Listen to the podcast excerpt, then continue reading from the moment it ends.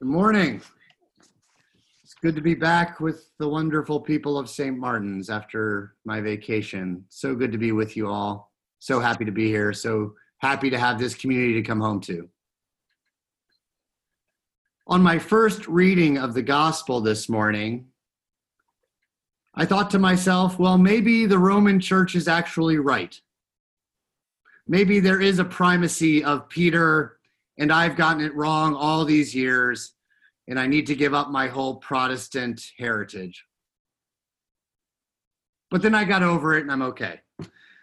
But I raise it as an example of how tradition really can get in the way of how we perceive a passage of scripture. It's not even my tradition.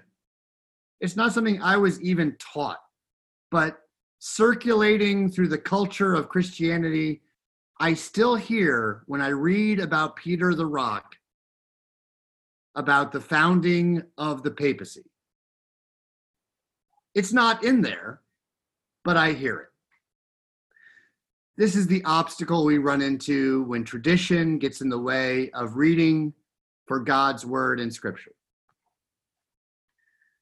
And I bring this up because I think I have a more grace filled reading to offer.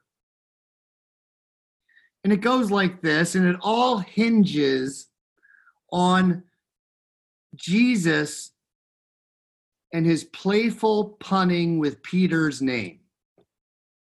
Now, that's a hard thing to say playful punning with Peter's name. In this passage, Jesus gives Peter a nickname he nicknames him Rocky. Because the name Peter, one of its meanings is rock. But to emphasize that meaning, Jesus gives him the Greek word for rock, Cephas, Rocky. And Jesus gives him this nickname, and it's very fitting for Peter because if you know the story of Peter, he is very dense. He is a rockhead. He has rocks in the head. He doesn't get it. He never gets it. He doesn't get it earlier in the gospel, and he's not going to get it later in the gospel. But at this moment, he gets it. So I believe that this nickname is meant by Jesus not to emphasize any capability of Peter, but to emphasize the complete miracle that he got it the complete miracle of God's revelation. I've got a comment here that Cephas is Aramaic. Nope, I checked. It's Greek. Moving on. the um, the point is is that Jesus is trying to emphasize the revelation coming from God. That even God's word is so powerful that flesh and blood cannot figure it out. It must come from God. It's not something we deduce, it's not something we infer, it's not something we figure out or reason. It comes into history, it's not the product of history. It comes in as an interruption, an interjection into the normal causality of this to that and this to that as a surprise, as a gift of grace. And Peter is meant to be the great exemplar of that grace. Our tradition can also get in the way of reading the rest of the passage. Here we have this issue of binding and loosing. And because we've been raised on endless cartoons of St. Peter sitting behind a big book at the pearly gates, we're pretty sure that binding and loosing means recording our faults and our successes on earth so Peter later on can judge us worthy or not worthy to come into heaven. This is the effect of endless New Yorker cartoons. I want to propose a different reading that appeared to me in the text notice that it says, What is bound on earth is bound in heaven. What is bound, loosed on earth is loosed in heaven. Both are in heaven. And it's repetitive, which means it's important. Both what is bound on earth is bound in heaven. What is loosed on earth is loosed in heaven. So, this binding and loosing action in the service of the gospel serves to help us get grow closer to the presence of God. Whatever is bound and loose on earth will be bound and loose in heaven. So it's going to be a progress, a product. It's going to take us on this growth path into God's presence. So let's reimagine binding and loosing in a new way. And I have a story that I think helps illustrate what I'm talking about. I was really blessed on vacation to hear Bryan Stevenson speak on a podcast. Now, Bryan Stevenson is the founder of the Equal Justice Initiative. He's a African American lawyer. He's the subject of the book Just Mercy and the movie of the same name. He founded the Memorial for Peace and Justice, which is commonly called the Memorial Lynching Museum. He is a major prophet for our times. So, Bryan Stevenson told a story related to the Lynching Museum. One of the things they do is they collect dirt from every site they can identify for a lynching in the United States. And sometimes when they do this, they invite relatives of the person who was lynched, and this is African American people, to go out and collect the dirt themselves. They are equipped with training and a large glass receptacle to go get the dirt. It's important to say for the story in the training that they are given the option, if approached, in their excavating and asked what they are doing to lie. To simply say, oh, I'm getting some dirt for my garden, I'm getting a plant for my garden. And this is to acknowledge that this is a dangerous activity that they are doing. They are taking a risk going to some of these places in the country. They may confront real threats. They are making themselves vulnerable to do this act of witness. So Stevenson goes on to tell about one woman who received a jar and took her garden trowel and her jar and went out down the country roads of Alabama to do her collection. Way off on a rural road, she pulled her car off to the shoulder, grabbed her jar and her trowel, and walked out into a field to collect the sample as she was preparing to do her digging, she noticed out of the corner of her eye a pickup truck driving down the same rural road. Her heartbeat quickened. She grew anxious and afraid. And she looked up to see what would happen next. The truck kept going, and she kept praying, Please keep going. Then, to her great horror and anxiety, the truck stopped and backed up. And backed up right past where she was working, and she could tell the driver was looking at her. Her heartbeat raced, her sense of threat escalated. She was truly afraid in this moment and she had cause to be based on the history of that place and of her life so far as an African American woman in this country. To her relief, the truck started moving forward again. And she said, Okay, great, just drive away, just drive away, keep on going. And she felt momentary relief before the truck pulled over to the side of the road and stopped. The driver got out of the truck and walked across the field to approach her.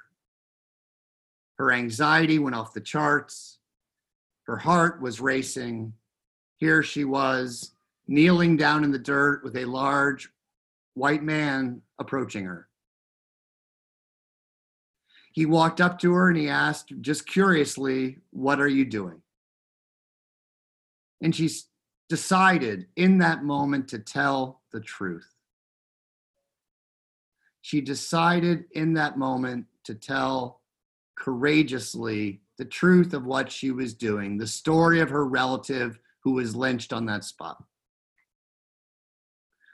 The man engaged her in a conversation following that of open questions, just curiosity, interest, until he paused for a long time. And she looked up at him and he said, finally, Can I help? Can I help you fill that jar with that dirt? And once again, with great courage, she said yes. So this great tall white man kneeled down in the dirt with his African American woman and started to feel, fill the jar. Her with her garden trowel, him with his bare hands, digging and digging and filling.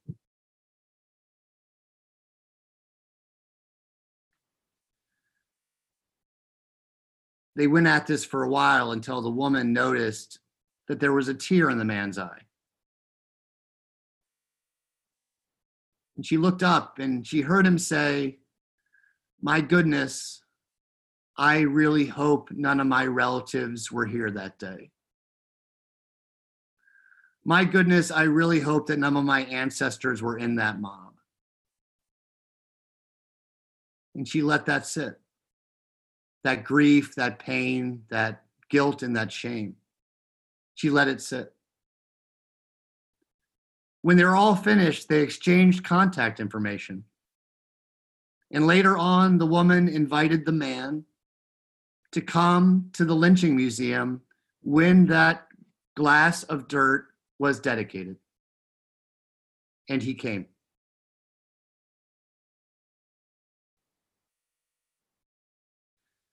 Our hearts and minds are transformed by grace, says St. Paul. And I see this moment as a moment of binding and loosing. I see this as a moment of grace intervening. All historical precedent, all history leading up to this moment would say it played out in a very different way all expectations of a bad outcome were very plausible. But yet, the courage of this woman and the truth of that moment and the grace that intervened made this moment a moment of transformation, of transformed hearts and minds and relationships transformed into loosing and binding. All of that fear and terror that was so well justified, in some small way, let loose by this moment of grace. All of that history of hostility and broken relationship bound in some small way. Loosing and binding, setting each other free and binding up into new relationships of love and care.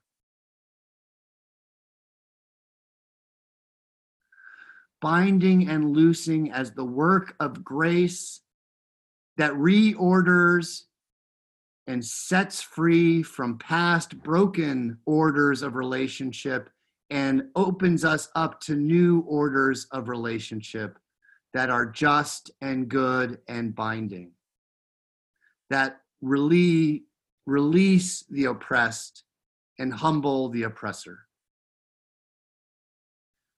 The truth and grace of this moment was one small mark of healing. And in it, I see the church that Jesus predicts in the gospel. The church that binds and looses in the service of grace.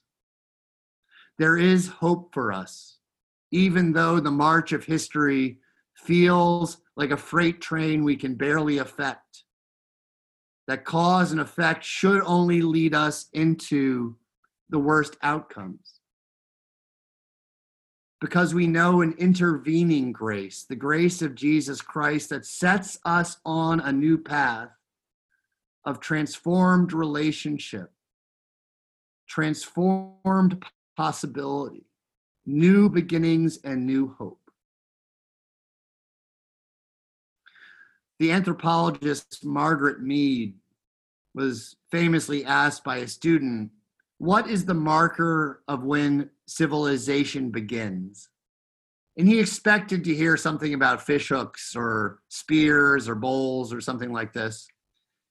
And instead, she said, a broken femur that has healed. A broken femur that has healed. And he said, Why is that? Because she said it shows that a group has progressed beyond life and death, beyond the natural order where if you break a femur, you're dead,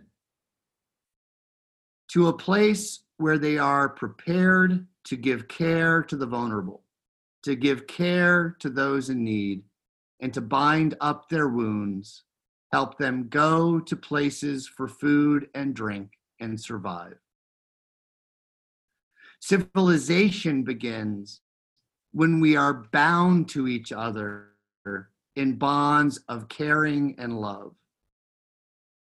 The right order of relationships in life is achieved when we live into this calling of care and love for the other. We're celebrating this week a great moment in our American history. The moment when white women fought and won the right to vote. It's important to say white women because black and brown women were not able to vote until the Civil Rights Act of 1965 and the suffragette movement was as racist as its time. But we still celebrate a breakthrough in a progress towards recognizing the full humanity of all people. And recognizing this breakthrough, we see the gospel at work the slow progress towards recognizing that our humanity depends on recognizing and honoring the humanity of each person. Knowing that we will never be fully human until each person can be fully human. No matter their background, no matter where they come from, racial identity, sexual identity, gender identity, physical ability, gender, our humanity, and our ability to be fully human is inextricably linked with the humanity of neighbor. And so, friends, we are called into this ongoing infiltration of grace into our world where we seek to bind and loose as Jesus bound and loosed, towards healing, towards liberation, towards inclusion, towards beloved community. Let us take on this grace as the life we choose to lead. Amen.